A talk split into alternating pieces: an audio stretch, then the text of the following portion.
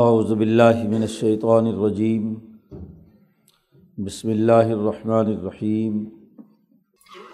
وما منع الناس ان یؤمنوا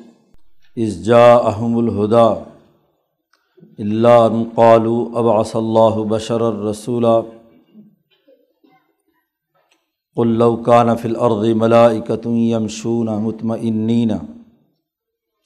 لنزلنا علیہم من السماء ملکا رسولا قل کفیٰ باللہ شہیدا بینی و بینکم انہ کان بعبادہ خبیرا بصیرا ومن یہد اللہ فہو المہتدی ومن یضلل فلن تجد لہم اولیاء من دونہ ونحشرہم یوم القیامۃ علی وجوہہم عمیا و بکما و صما مأواہم جہنم کلما خبت زدناہم سعیرا ذالک جزاؤہم بأنہم کفروا بآیاتنا وقالوا أإذا كنا عظاما ورفاتا أإنا لمبعوثون خلقا جديدا أولم يروا أن الله الذي خلق السماوات والأرض قادر على أن يخلق مثلهم وجعل لهم أجلا لا ريب فيه فأبى الظالمون إلا كفورا قل لو أنتم تملكون خزائن رحمة ربي إذا لأمسكتم خشية الإنفاق وكان الإنسان قتورا صدق الله العظيم۔ یہ صورت بنی اسرائیل کا آخر سے پہلے والا رکوع ہے۔ پیچھے بات چل رہی تھی کہ یہ قرآن حکیم انسانیت کے لیے شفا اور رحمت ہے۔ کتاب مقدس کی تعلیم کو قبول کرنا روح انسانی کو تقویت دینا ہے۔ یہ قرآن بھی ایک روح ہے۔ اوحینا الیک روحا من امرنا، ہم نے اپنے عالم امر سے اسے انسانیت کی فلاح و بہبود کے لیے اتارا ہے، تو انسان کی روح تبھی درست ہوگی کہ جب اس قرآن حکیم کی روح کو وہ اپنے اندر جذب کرے گا۔ اس کو تسلیم کرنا ضروری ہے۔ قرآن حکیم کی اس حقیقت پچھلے رکوع میں بیان کرنے کے بعد مکے کے مشرکوں کے جو اس پر سوالات تھے، ایک ان کا مطالبہ یہ بھی تھا کہ کوئی فرشتہ کیوں نہیں کتاب دے کر بھیجا گیا، آپ تو ایک انسان ہیں، تو انسان انسانوں کی طرف کیوں مبعوث ہوا؟ اگر یہ اللہ کا کلام ہے تو اللہ یا تو خود آئے یا فرشتوں کو بھیجے ہمارے آمنے سامنے، ہم اسے دیکھیں اور پھر ہم اسے قبول کریں۔ ان کی عقلوں نے اس بات کا انکار کیا کہ ایک انسان انسان ہوتے ہوئے اللہ کا پیغمبر اور رسول کیسے ہو سکتا ہے۔ اس حوالے سے قرآن حکیم نے یہاں ان تمام اعتراضات کے جواب میں پچھلے رکوع کی آخری آیت میں کہا گیا تھا کہ قل اے محمد صلی اللہ علیہ وسلم، آپ ان سے کہہ دیجئے کہ سبحان ربی، میرا رب بہت ہی بلند تر ہے، وہ خود کیوں دنیا میں آئے گا تمہیں بتانے کے لیے کہ یہ کتاب ہے؟ ہاں البتہ مجھے اللہ نے بشر ہوتے ہوئے رسول بنا کر بھیجا ہے، ہل کنت الا بشرا رسولا، میں ایک انسان ہوں اور اللہ کا رسول ہوں۔ اس رکوع کے آغاز میں اسی حوالے سے ایک بنیادی قانون اللہ تبارک و تعالیٰ بیان کرتے ہیں کہ وما منع الناس ان یؤمنوا اذ جاءہم الہدی۔ انسانیت کی تاریخ رہی ہے کہ جب بھی اللہ تبارک و تعالیٰ نے انسانوں کو ہدایت دینے کے لیے پیغمبروں کو بھیجا تو لوگوں کے ایمان لانے کے راستے کی رکاوٹ یہی رہی کہ وہ کہنے لگے ابعث اللہ بشر رسولا، کہ کیا اللہ نے بشر کو رسول بنا کر بھیجا ہے؟ ہمارے جیسا انسان اور ہمارے بازاروں میں چلتا، ہمارا یہاں کا زمین کا کھانا کھاتا، وہ اللہ کی طرف سے نبوت لے کر کیسے آ سکتا ہے؟ ان کی عقلوں نے اس بات کا ادراک نہیں کیا۔ وجہ کیا؟ کہ انسان پر جب بہیمیت کا غلبہ ہوتا ہے، حیوانی خواہشات غالب ہوتی ہیں، تو اپنی بہیمیت کا ملکیت کے ساتھ ربط اور اس ملکیت کا اللہ کی طرف سے پیغام لانے کا عمل، اس کو سمجھنے کے لیے وہ قاصر ہو جاتی ہے۔ خواہش پرست، سرمایہ پرست، دولت پرست، نفس کے پیچھے دوڑنے والے لوگ جب اپنے اندر کی روح کو نہیں سمجھتے کہ ان کے اندر جو ملکیت ہے اس کا ہماری اس بہیمیت سے کیا تعلق ہے، تو وہ نبی کو بھی نہیں سمجھ سکتے۔ نبوت نام ہی اس بات کا ہے، رسالت اسی ذمہ داری کا نام ہے کہ رسول کی ملکیت ذات باری تعالیٰ کے ساتھ، عرش الہی کے ساتھ جڑ کر وہاں سے علم لیتی ہے اور دنیا میں منتقل کرتی ہے۔ یہ ایک روح ہے جو روح کے ذریعے سے آتی ہے۔ نبی اکرم صلی اللہ علیہ وسلم کی روح پر یہ قرآن نازل ہوا ہے، تو روح کا روح سے ربط ہوا ہے۔ تو جب یہ لوگ روح کی حقیقت نہیں جانتے یا انہوں نے روح کے ہونے کا ذائقہ نہیں چکھا، یہ صرف اپنے نفسانی خواہشات کے اندر ڈوبے ہوئے ہیں۔ بشریت کا اور روح کا آپس کا ملاپ یہ ان کو سمجھ میں نہیں آیا، تو انہوں نے انکار کر دیا۔ جی، یہ ہدایت اسے سمجھتے ہیں جو انہوں نے اپنی عقل سے سیکھی، اور عقل بھی کیا، اپنی خواہشات کے پیچھے لگ کر جو یہ کام کر رہے ہیں اس کو ہدایت سمجھتے ہیں۔ قرآن حکیم نے کہا کہ اس پورے رکوع میں یہی بات واضح کی گئی ہے۔ بالفرض یہاں اگر فرشتہ بھیجا جاتا تو فرشتے کو یہ تو تم تسلیم کرتے ہو کہ وہ نظر آنے والی مخلوق نہیں ہے، تو تمہیں نظر کیسے آئے گا؟ اگر فرشتہ اپنی اصل حالت میں آئے تو تم تو اس کو دیکھ ہی نہیں سکتے، برداشت ہی نہیں کر سکتے، تمہارے اندر وہ اہلیت اور صلاحیت ہی نہیں کہ فرشتوں کو دیکھ سکو۔ اچھا، اگر تم رسول کے اندر جو ملکیت چھپی ہوئی ہے اس کو تو دیکھ نہیں سکتے، اس کا تو ادراک نہیں کرتے، تو جو خالص ملک ہے فرشتہ فرشتہ ہے اس کا ادراک کیسے کرو گے؟ اور اگر وہ فرشتہ انسانی روپ میں آئے گا، انسانی شکل میں آئے گا، اور انسانی شکل میں آ کر تمہیں بات سمجھائے، تو پھر وہی سوال ہوگا کہ تم تو انسان ہو، تو تمہاری یہ بے عقلی ہے کہ تم یہ سوال کرتے ہو کہ بشر ہو کر رسول کیسے۔ پھر ایک بڑی سادہ سی بات قرآن حکیم نے آگے واضح کی کہ اگر اس زمین پر فرشتے بستے ہوتے، قل لو کان فی الارض ملائکۃ، آپ کہہ دیجیے محمد صلی اللہ علیہ وسلم، اگر اس زمین میں فرشتے بستے ہوتے، یمشون مطمئنین، یہاں چلتے پھرتے ہوئے زمین میں فرشتے ہوتے اور اس زمین سے وہ مطمئن ہوتے، یہاں بستے۔ آدمی جس بستی یا شہر سے مطمئن ہوتا ہے وہاں بستا ہے، دل لگتا ہے آدمی کا کہ یہ شہر اچھا ہے، ہاں جی میرے لیے ضروریات پوری کرتا ہے وغیرہ وغیرہ۔ معاشی اطمینان ہو تو انسان اس بستی میں رہتا ہے، اگر معاشی تنگی پیدا ہو جائے تو انسان وہاں سے نکل کر دوسری جگہ، تیسری جگہ، جہاں بھی اس کو موقع ملتا ہے وہاں چلا جاتا ہے، حتیٰ کہ اپنا قدیمی وطن چھوڑ کر بھی دوسرے ملکوں میں مارا مارا پھرتا ہے۔ تو اگر فرشتے یہاں اس قرۂ ارض کی سرزمین میں مطمئن زندگی بسر کرتے اور یہاں وہ چلتے پھرتے ہوتے تو لنزلنا علیہم من السماء ملکا رسولا، تو پھر ہم ضرور آسمان سے فرشتے کو رسول بنا کر بھیجتے، کیونکہ ہم جنس سے بات سمجھ میں آتی ہے،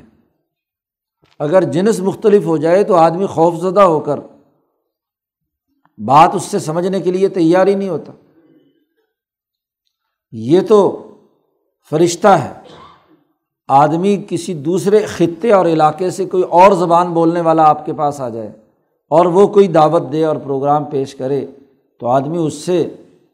خوف زدہ ہوتا ہے یا نفرت کرتا ہے کہ اس کی بات میں کیوں سنوں۔ ضرورت ہے ہدایت دینے کی، رہنمائی دینے کی، بات سمجھانے کی، اپنی زبان میں بات کی جائے اور اپنے جیسا ہی آدمی ہاں جی بات کو واضح کرے تو آدمی کو اچھی طریقے سے سمجھ میں آتی ہے۔ لیکن جس سے نفرت ہو یا جس سے خوف زدہ ہو اس سے بات کیا سمجھ میں آتی ہے، یعنی از خود فیصلہ کرنے کی اہلیت نہیں ہوگی، یا تو خوف کے مارے کہے گا بھائی جو تم کہتے ہو ہاتھ باندھتا ہوں مانتا ہوں، تو پھر امتحان کیسا؟ پھر تو امتحان نہیں ہے، پھر تو جبر ہے، اور پھر اس کے لیے اللہ کو فرشتے بھیجنے کی کیا ضرورت ہے؟ اللہ میاں خود طاقت اور قوت استعمال کرے اور کسی کو بھی کیا ہے کافر نہ ہونے دے، سب کو مسلمان بنا لے۔ جب انسانیت کو ہدایت دینی ہے تو ہدایت دینے والا انہی کی زبان میں انہی جیسا آدمی ہو جو ان کو ان کو بات سمجھا کر ان کے دلوں میں رچائے بسائے، ان سے پیار، محبت، رحمت، شفقت، اور وہ بھی اس کے ساتھ محبت کریں۔ تو تعلیم تو اس کے بغیر نہیں ہوتی، معلم اور استاد سے نفرت ہو یا خوف ہو یا اس کی ہاں جی اس کے درمیان اتنا فاصلہ ہو جائے کہ طالب علم اور استاد آپس میں ایک دوسرے سے مکالمہ ہی نہ کر سکیں، سوال و جواب ہی نہ کر سکیں، تو کیا سمجھ میں آئے گی بات؟ قرآن تعلیم کے لیے آیا ہے، ہدایت کے لیے آیا ہے، اس لیے یہ کہنا کہ فرشتہ آئے گا تو ہم مانیں گے یہ قطعی غلط ہے۔ تم لوگوں میں سب سے زیادہ صادق اور امین اور اچھا، تمہارے خیال کے مطابق اعلیٰ ترین انسان، اس کو ہم نے ہدایت دے کر بھیجا ہے، تو پھر بھی نہیں مانتے رسول اللہ صلی اللہ علیہ وسلم کی بات۔ قل، اے محمد صلی اللہ علیہ وسلم ان سے کہہ دیجئے کفا باللہ شہیدم بینی و بینکم، میرے اور تمہارے درمیان فیصلہ کرنے والا اللہ کافی ہے، تمہارے فیصلے کی مجھے ضرورت نہیں ہے کہ تم مانتے ہو یا نہیں مانتے، تمہارے ماننے نہ ماننے سے کوئی فرق نہیں پڑے گا، اللہ نے مجھے جو سچ اور حق پیغام دے کر بھیجا ہے وہ میں ضرور بیان کروں گا، تم تسلیم کرو گے تو فائدہ مند ہے اور اگر نہیں تو پھر سزا ہے۔ انہو کان بعبادہ خبیرم بصیرا، میرا کام پیغام پہنچا دینا ہے، سچ اور حق اسے واضح کر دینا ہے، باقی اللہ تبارک و تعالیٰ ہے جو اپنے سارے بندوں کے تمام حالات جانتا ہے، بصیر بھی ہے اور خبیر بھی ہے، ہر چیز سے باخبر ہے اور اچھی طرح دیکھ رہا ہے، مجھے بھی دیکھ رہا ہے۔ رسول اللہ صلی اللہ علیہ وسلم فرماتے ہیں کہ میں نے پیغام صحیح اور حق جو اللہ نے مجھے دیا تھا میں نے منتقل کیا ہے یا نہیں، اور تمہیں بھی دیکھ رہا ہے کہ تم جس پیغام کو سن رہے ہو اس کو تسلیم کرتے ہو یا نہیں۔ اللہ اپنے بندوں سے باخبر ہے اور وہ فیصلہ کرے گا میرے اور تمہارے درمیان۔ مکہ مکرمہ کے آخری زمانے کی یہ آیت ہے، جیسے جیسے وقت گزر رہا ہے تمہارا دائرہ تنگ ہوتا جا رہا ہے اور رسول اللہ صلی اللہ علیہ وسلم کی جماعت بڑھتی جا رہی ہے۔ حضرت شاہ ولی اللہ صاحب دہلوی رحمۃ اللہ علیہ نے جی اولم یرو انا نأتی الارض ننقصھا من اطرافہا، یہ مکی آیت ہے، سورۃ الرعد میں اس کے حاشیے میں لکھا ہے کہ مکہ مکرمہ میں ہی نبی اکرم صلی اللہ علیہ وسلم پر ایمان لانے والے قبائل ہر گزرتے دن کے ساتھ بڑھتے جا رہے تھے، جوہینہ ہے، مزینہ ہے، بنو اسلم ہے، بنو غفار ہے، یہ قبائل جو مکے کے چاروں طرف تھے یہ روز بروز اسلام میں داخل ہو رہے ہیں۔ تو کیا تم نے دیکھا نہیں کہ تمہاری زمین تمہارے نیچے سے نکلتی جا رہی ہے؟ ننقصھا من اطرافہا، چاروں طرف سے تمہاری زمین تنگ کرتے جا رہے ہیں۔ اس آیت کے بارے میں عام مفسرین تو یہ کہتے ہیں کہ یہ مدنی آیت ہے کہ مدینہ کی جب ریاست قائم ہوئی اور بدر میں ان کو شکست ہوئی تو اس کے بعد ان کی زمینیں سمٹنا شروع ہوئیں اور قبائل کے قبائل جو ہیں وہ مسلمان ہونا شروع ہوئے۔ لیکن شاہ ولی اللہ صاحب کی رائے یہ ہے کہ مدینہ منورہ میں تو جو ہوا سو ہوا، اس آیت کا تعلق یہ مکی ہے اور مکہ مکرمہ میں ہی یہ سارے کام شروع ہو چکے، اور دلائل کے طور پر سیرت میں جو کچھ آتا ہے وہ یہ کہ یہ تمام قبائل جن کے نام شاہ صاحب نے گنوائے ہیں، یہ تمام قبائل وہ ہیں جو مکہ میں ہی مسلمان ہو چکے ہیں۔ گویا کہ وہ جب خلافت باطنہ کے اصول پر نبی اکرم صلی اللہ علیہ وسلم پر ایمان لے آئے تو اب وہ ابو جہل کی حکومت نہیں مان رہے، وہ اب جو حضور فرماتے ہیں وہ کرتے ہیں۔ تو آپ کا نظم و ضبط، آپ کی تنظیمی طاقت اور قوت وقت گزرنے کے ساتھ ساتھ بڑھ رہی ہے، تو کیا ابھی بھی تمہیں نہیں پتہ چل رہا؟ کفا باللہ شہیدا بینی و بینکم، میرے اور تمہارے درمیان اللہ کی گواہی، اللہ کا فیصلہ کافی ہے۔ بالفرض نعوذ باللہ میں اگر جھوٹا ہوتا، اللہ پر بہتان باندھتا، تو یہ میری طاقت کیوں روز بروز بڑھتی؟ پہلے میں اکیلا تھا، پھر چار پانچ آدمی مسلمان ہوئے، اور پھر اس کے بعد دیکھتے ہی دیکھتے اب مکہ مکرمہ میں اتنے قبائل جو ہیں حضور کے ساتھ مسلمان ہو چکے ہیں۔ تو ہر گزرتے دن کے ساتھ سچی انقلابی جماعت کی افرادی قوت بڑھتی چلی جاتی ہے، تو یہ دیکھ نہیں رہے ہو۔ تو قرآن حکیم نے واضح کیا اور یہ بھی بتلا دیا، اللہ تعالیٰ اچھی طرح جانتا ہے کہ من یہد اللہ فہو المہتد، جسے اللہ ہدایت دیتا ہے وہی ہدایت حاصل کرتا ہے، اور ومن یضلل، اور جسے اللہ بھٹکا دے فلن تجد لہم اولیاء من دونہ، اللہ کے علاوہ ان کو کوئی پتھر کا بت اور ان کا کوئی یار اور دوست ان کو ہدایت نہیں دے سکتا۔ یہ دونوں باتیں جو اللہ نے کہی ہیں کہ اللہ جسے ہدایت دے، ہدایت کے دو دائرے پہلے بھی میں کئی دفعہ بیان کر چکا ہوں۔ ایک ہدایت ہے راستہ دکھانا، عربی زبان میں ہدایت کا مطلب ہوتا ہے راستہ دکھانا، اور ایک ہوتا ہے منزل مقصود تک پہنچانا۔ مثال سے اس بات کو سمجھا جا سکتا ہے کہ ایک آدمی آپ سے کسی مکان کا ایڈریس پوچھتا ہے، آپ کو پتہ ہے، تو یہیں بیٹھے بیٹھے آپ اس کو کہتے ہیں یوں مڑنا، ایسے مڑنا، ایسے مڑنا، اور فلانے نکر پر فلانا گھر، یہ راستہ دکھا دینا، کاغذ پہ نقشہ بنا کر یا ویسے۔ اور ایک یہ کہ آپ اس کے ساتھ چل پڑیں اور اس کو ساتھ لے کر کہیں ادھر ادھر نہ بھٹک جائے، اور اس کو اس گھر پر پہنچا کر دروازہ کھٹکھٹا کے کہیں گے یہ تمہارا مہمان ہے۔ یہ ہے منزل مقصود پر پہنچانا۔ یہاں جس کی بات ہو رہی ہے، ایک ہے ہدایت راستہ دکھانے سے متعلق، وہ ہر ایک کو حضور صلی اللہ علیہ وسلم نے راستہ دکھایا ہے، ابو جہل کو بھی دکھایا ہے۔ اللہ نے دکھانے کے لیے ہی تو رسول کو بھیجا ہے کہ راستہ یہ ہے۔ اب منزل مقصود تک کون پہنچتا ہے؟ جو اس راستے پر چلے گا۔ جب وہ اس راستے پر چلے گا تو پھر اللہ تعالیٰ اس کو اس راستے پر منزل مقصود تک پہنچا دے گا، یہ مطلب ہے یہاں۔ یہ نہیں کہ اللہ کے قبضے میں ہے کہ جس کو چاہے مرضی ہدایت دے، تو پھر سزا جزا کیوں ہے؟ سزا جزا اسی لیے ہے کہ جو راستہ آپ کو دکھایا گیا ہے اپنے عزم اور ارادے سے اس راستے پر چلیں، اور جب آپ چلیں گے تو پھر اللہ تعالیٰ اس کی آگے مدد، والذین جاہدوا فینا لنہدینہم سبلنا، جو ہمارے راستے میں جد و جہد کر کے فیصلہ کر کے ایک راستے پر چلیں گے تو ہم ان کو ان راستے پر دکھاتے ہوئے انہیں منزل مقصود تک پہنچا دیں گے۔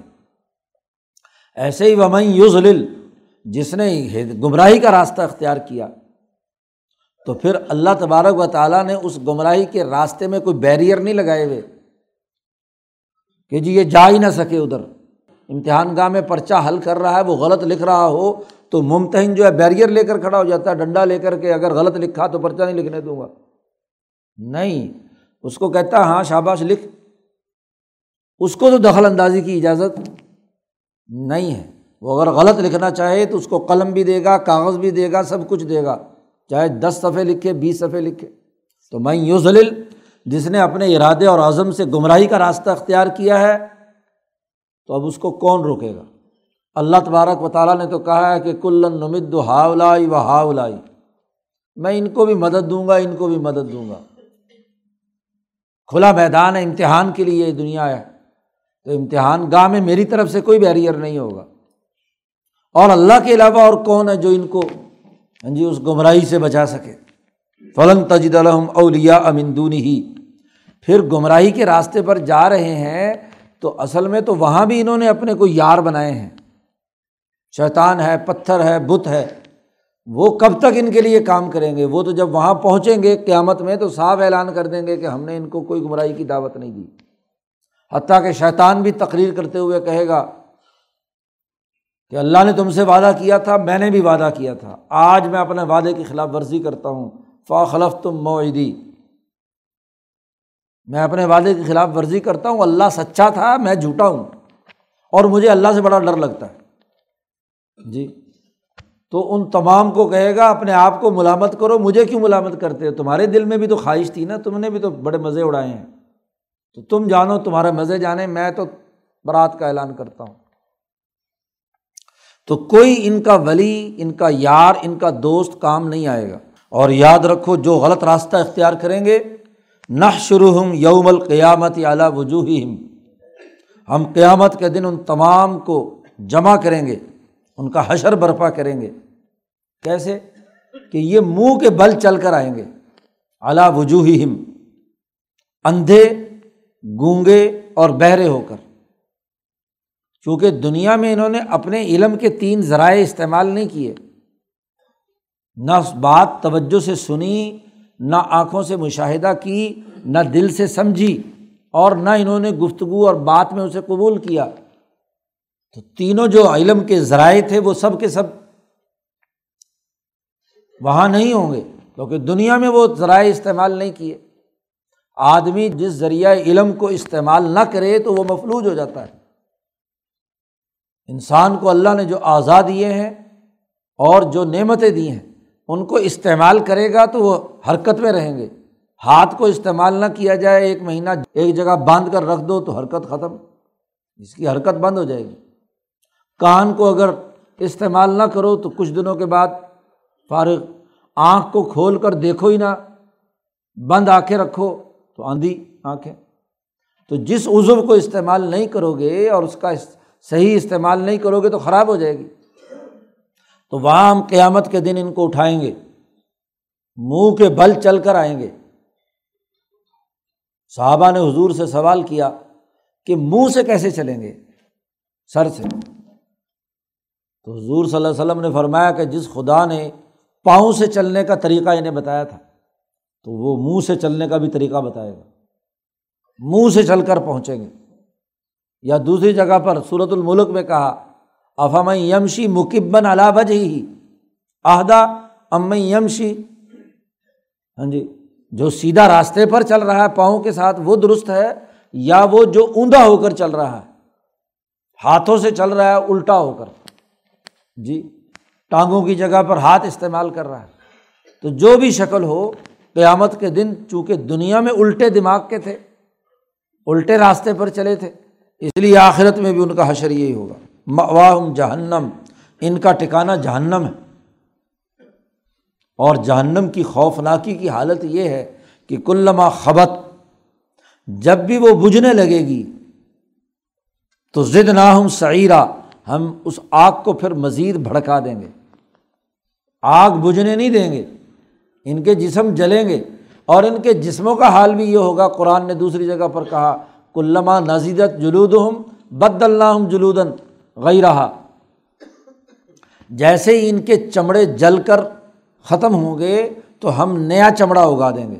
نئی جلد آ جائے گی، اور نئی نئی جلد انسان کی ہو۔ ویسے تو یہ سخت جلد بھی اگر آگ میں جلے تو اذیت ناک ہوتی ہے، اور نئی جلد ہو بالکل تو اس کی اذیت تو دوگنا بڑھ جاتی ہے۔ زخم پر جو نئی جلد آتی ہے وہاں ذرا سی تپش لگے تو ان کی جلد دوبارہ ہم بنا دیں گے۔ ذالک جزاؤہم، یہ ان کی جزا، ان کی پوری سزا ہے جو انہوں نے یہ حرکت کی ہے، بانہم کفروا، اس لیے کہ انہوں نے کفر کیا ہماری آیات سے، ہماری آیات کو نہیں مانا، ہدایت کا راستہ اختیار نہیں کیا، اور کہتے تھے قالوا اذا کنا عظاما ورفاتا، کیا جب ہم ہڈیاں ہو جائیں گے، گوشت پوشت گل جائے گا، اور وہ ہڈیاں بھی چورا چورا ہو جائیں گی رفاتاً، آئنا لمبعوثون خلقاً جدیدا، کیا ہم دوبارہ نئی تخلیق کے ساتھ پیدا ہو جائیں گے، اٹھائے جائیں گے؟ یہ کیسے ہو سکتا ہے؟ مر گئے، کھپ گئے، مٹی میں مل گئے، بس ختم۔ تو یہ دنیا میں یہ سمجھتے تھے کہ ہم ان کو دوبارہ پیدا نہیں کر سکتے، لیکن اب جب جہنم میں ان کے چمڑے جلیں گے، ہاں جی، جہنم کی آگ بھڑکے گی، تو اب انہیں پتہ چلے گا کہ دنیا میں ہم کیا اوٹ پٹانگ باتیں کرتے رہے، یہاں اللہ نے نہ صرف پیدا کیا بلکہ جلا بھی رہا ہے، ہمارے وہی جسم جل رہے ہیں، وہی تمام اجزاء جنہوں نے جو جو جرائم کیے تھے وہ ان تمام جرائم کی سزا یہاں مل رہی ہے۔ تو دنیا میں چونکہ انہوں نے مستقبل کی فکر نہیں کی، ہماری آیات کو تسلیم نہیں کیا، لہذا اس کی یہ سخت ترین سزا ان کے لیے۔ اولم یرو، کیا انہوں نے دیکھا نہیں کہ ان اللہ الذی خلق السماوات والارض، کہ اللہ تبارک و تعالیٰ نے آسمان اور زمین پیدا کیے ہیں، کیا آسمان و زمین کی پیدائش کا مشاہدہ انہوں نے نہیں کیا؟ یہ آسمان بنا، زمین بنی، اس میں سے یہ نباتات، معدنیات، حیوانات اور تم انسان وجود میں آئے، یہ ساری کی ساری تخلیق جو ہے اس کو تو تم مانتے ہو۔ جب اللہ اتنی بڑی بڑی کائنات بنا سکتا ہے، سورج، چاند، ستارے، آسمان و زمین، تو کیوں نہیں قادر علی ان یخلق مثلہم؟ اللہ کیوں قادر نہیں ہوگا کہ تمہارے جیسا یہ بچونگڑا انسان جو ہے دوبارہ نہ بنایا جا سکے؟ اس انسان کی اس بڑی بڑی کائنات کے مقابلے میں حیثیت کیا ہے؟ تم اگر یہ کہو کہ ہمیں دوبارہ نہیں بنا سکتا، تو یہ تو تمہاری عقل پر ماتم ہے۔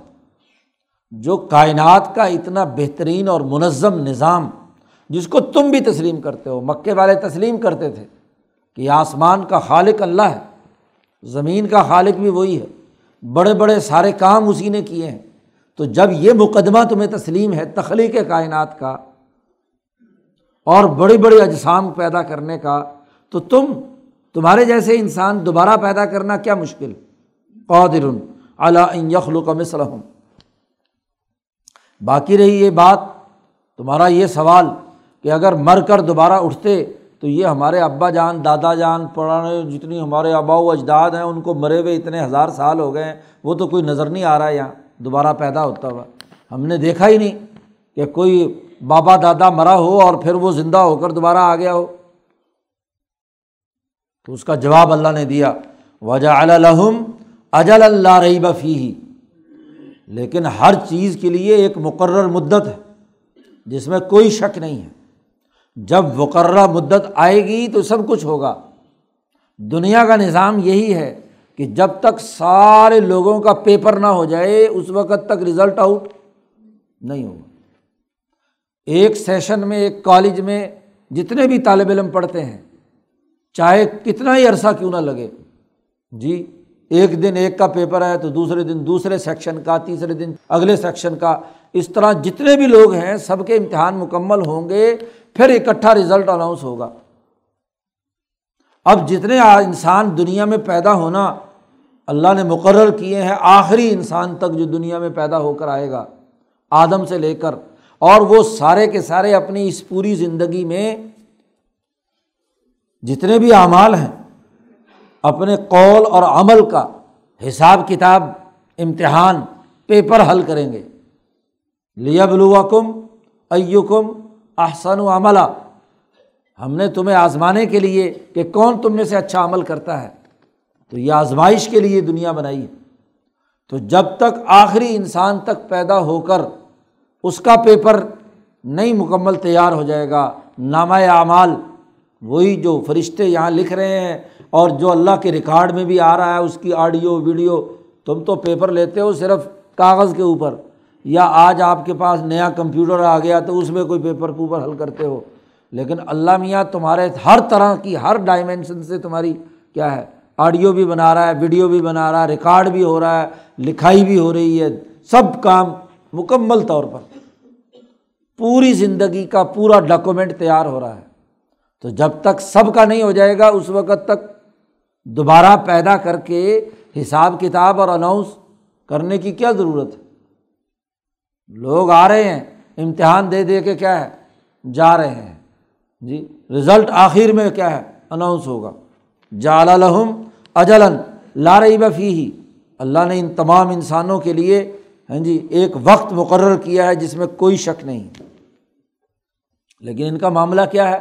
فَأَبَى الظَّالِمُونَ إِلَّا كُفُورًا، لیکن یہ ظالم لوگ بڑے ہی ناشکرے ہیں۔ بڑی منطقی اور بڑی ترتیب کے ساتھ اللہ پاک اور اللہ پاک کے رسول بات سمجھا رہے ہیں، قرآن حکیم میں بڑی مختلف انداز سے بات سمجھائی ہے، لیکن یہ ظالم لوگ چونکہ ظلم کے رسیا ہو چکے ہیں، سرمایہ پرستی،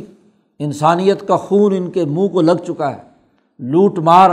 اور انسان دشمنی رویے ان کے اندر پائے جاتے ہیں، اور اللہ کے مقابلے میں یہ بتوں اور پتھروں اور دوسری مخلوق کو پوج کر ظالم ظلم کی انتہا پر پہنچے ہوئے ہیں، ان الشرک لظلم عظیم۔ تو یہ جو ظالم لوگ ہیں یہ ناشکرے ہیں، کتنی وضاحت کے ساتھ، کتنے انعامات کے ساتھ، کتنے مواقع دے کر ان کو بات سمجھائی ہے، لیکن جیسے جیسے آیت نئی آتی ہے تو ظالم کے لیے مزید اس کا کفر اور ناشکری بڑھتی چلی جاتی ہے۔ تم تو ظالم ہو، تو ظالموں کا کردار سوائے ظلم کے اور کیا ہوگا؟ اب شروع رکوع میں کہا تھا کہ تمہیں روکا ہے اس بات نے، انسانوں کو روکا ہے کہ بشر رسول بنا کر کیسے بھیجا گیا، تو اس کی حکمت یہاں آخری پورے دلائل سے ثابت کرنے کے بعد کہ نبی ہاں جی رسول جو آئے ہیں وہ کس مقصد کے لیے، ہدایت دینے کے لیے آئے ہیں، گمراہی سے بچانے کے لیے آئے ہیں، اور اب اس کی آخر میں حکمت بیان کی جا رہی ہے کہ کیوں رسول بشر تمہارے جیسا بشر جو ہے تمہارے لیے رسول بنا کر بھیجا۔ دیکھو فرشتوں کے بارے میں تم بھی تسلیم کرتے ہو کہ انہوں نے نہ بھوک لگتی ہے، نہ پیاس لگتی ہے، نہ ان کی ضرورت ہے، نہ لینا نہ دینا، اس لیے وہ تو خزانوں کو ہاں جی مال و دولت کو اس کے پیچھے تو جاتے نہیں ہیں، لیکن انسانوں کی بات آئے گی تو انسانوں میں تمہارا معاملہ یہ ہے، مکے کے مشرکوں سے کہا جا رہا ہے کہ تمہارا معاملہ یہ ہے کہ لو انتم تملکون خزائن رحمت ربی، اگر تم میرے رب کی رحمت کے خزانوں کے مالک بن جاؤ تو تم تو انسانیت کو ایک ٹکا نہ دو، اذا لامسکتم، تم اس مال و دولت میں سانپ بن کر بیٹھ جاؤ، سرم خزائن ربی، میرے رب کے خزانے جو مال و دولت اللہ نے یہاں انسانی فائدے کے لیے چیزیں پیدا کی تھیں، تم اس پر اجارہ داری قائم کر کے اس کو روک لو، اس لیے کہ خشیت الانفاق، کہیں یہ خرچ نہ ہو جائے، وکان الانسان قتورا، اور انسان بڑا ہی بخیل ہے۔ انسان کا سب سے بڑا مسئلہ یہ ہے ہاں جی جب اس کے پاس سرمایہ دولت آتی ہے تو مٹھی بند کر لیتا ہے، چاہے ویسے بیکار پڑی رہے لیکن وہ کسی دوسرے پر خرچ اس لیے نہیں کرتا کہ اسے ڈر ہوتا کہیں دولت ختم نہ ہو جائے، وہ ننانوے کے پھیر میں پڑ جاتا ہے، بلکہ بعض کنجوس اور بخیل تو ایسے ہوتے ہیں کروڑوں اربوں خربوں کے مالک ہوتے ہیں، اپنے جسم پہ بھی نہیں لگاتے کہ کہیں دولت ختم نہ ہو جائے، نہ اچھا لباس پہنیں گے، نہ کھائیں گے، نہ پئیں گے، ہاں جی تو تمہارا حال تو یہ ہے کہ قطور ہو، تم تو بخیل ہو، بخل سے کام لیتے ہو۔ اب نبی کیوں بھیجا ہے؟ تمہارے جیسا انسان رسول بنا کر اس لیے بھیجا ہے کہ وہ اپنے رب کے خزانوں پر قبضہ کر کے حکومت قائم کر کے انسانوں پر خرچ کرنے کا طریقہ بتلائے، اس لیے فرشتہ آتا تو فرشتہ اگر خزانوں کو لے بھی لیتا تو اس کے تو کسی کام کے نہیں ہیں، وہ تو قطور نہیں ہے ہاں جی، اس کا تو معاملہ ہی نہیں ہے، اس کو تو بخل یا سخاوت سے تعلق ہی نہیں ہے جی۔ تمہارے مقابلے میں ایک بشر کو رسول بنا کر بھیجا، وہ یہ بتلائے کہ انسانی وسائل، معاشی وسائل انسانیت کے لیے ہے، اسی کو نبی اکرم صلی اللہ علیہ وسلم نے صحابہ کو مخاطب کر کے کہا کہ تم ضرور بالضرور فتح کرو گے قیصر و کسریٰ کے خزانے، قیصر و کسریٰ کے خزانے تم ضرور فتح کرو گے اور ان خزانوں پر قبضہ کر کے انسانی فلاح و بہبود کے لیے خرچ کرو گے، تاکہ انسانیت کے اندر جو بخل اور اس بخل کی وجہ سے یہ ظلم کا نظام الظالمون کا جن کا پیچھے تذکرہ آ رہا ہے اس کو توڑا جائے، اس کو ختم کیا جائے۔ تو ہم نے بشر کو رسول بنا کر اس لیے بھیجا ہے کہ وہ جو خزانے تم جمع کرتے ہو وہ ان پر قبضہ کرے اور انسانیت کے لیے اسے خرچ کرے، انفاق فی سبیل اللہ کا قانون اور ضابطہ جاری کرے، اللہ کے راستے میں غریبوں پر خرچ کرے، انسانی مسائل حل کرے، کیونکہ پیچھے انسانی حقوق میں سے بڑی بنیادی بات یہ واضح کی گئی تھی کہ وآت ذی القربى حقہ والمسکین وابن السبیل، کہ رشتہ داروں کے ان کے حقوق ادا کرو، یتیموں اور مسکینوں کے حقوق ادا کرو، انسانیت کے لیے مال خرچ کرو، تو انفاق مال کا حکم دیا گیا تھا۔ تو رب بشر کو رسول بنا کر اس لیے بھیجا کہ وہ اس خزانوں پر قبضہ کر کے تمہاری سرمایہ پرستی کے نظام کو توڑے، یہ ربط ہے اس آیت کا پیچھے۔ مولانا سندھی کہتے ہیں کہ یہاں مفسرین نے اس آیت کو آگے پیچھے سے کاٹ کر درمیان میں کچھ سے کچھ مطلب بیان کرتے ہیں، ورنہ تو یہ اصل تو کیا حکمت ہے، مربوط کلام ہے پیچھے پیچھے والی گفتگو سے۔ اور پوری صورت چونکہ ان بارہ تیرہ احکامات کے گرد گھوم رہی ہے جو قضا ربو کا، اللہ نے تیرے رب نے فیصلہ کیا ہے، ملت ابراہیمیہ کے اصول، انہی سے تمام آیات مربوط ہیں۔ اس لیے مولانا سندھی کہتے ہیں ہر صورت کا ایک دعویٰ ہوتا ہے، اس دعوے کے دلائل ہوتے ہیں، ہر صورت ایک چیپٹر ہے اور ہر چیپٹر اور باب میں بنیادی موضوع سے متعلق کوئی نہ کوئی ایک شعبے کے جو بنیادی احکامات اور دعوے شروع صورت میں کیے جاتے ہیں اور باقی اس کے دلائل میں بات چل رہی ہوتی ہے۔ تو اس انداز میں قرآن حکیم کو سمجھا جائے تو ہر آیت ایک دوسرے کے ساتھ مربوط ہو کر سمجھ میں آتی ہے۔ اور اسی تناظر میں اگلے رکوع کی تشریح مولانا سندھی رحمۃ اللہ علیہ نے کی ہے، جہاں ہاں جی لوگ ادھر ادھر کی ہاں جی تفسیروں والے ہاں جی عام طور پر گفتگو کرتے ہیں، انشاءاللہ اس پہ کل گفتگو ہوگی۔ اللہ تعالیٰ قرآن حکیم کو سمجھنے اور اس پر عمل کرنے کی توفیق عطا فرمائے۔ اللہم صلی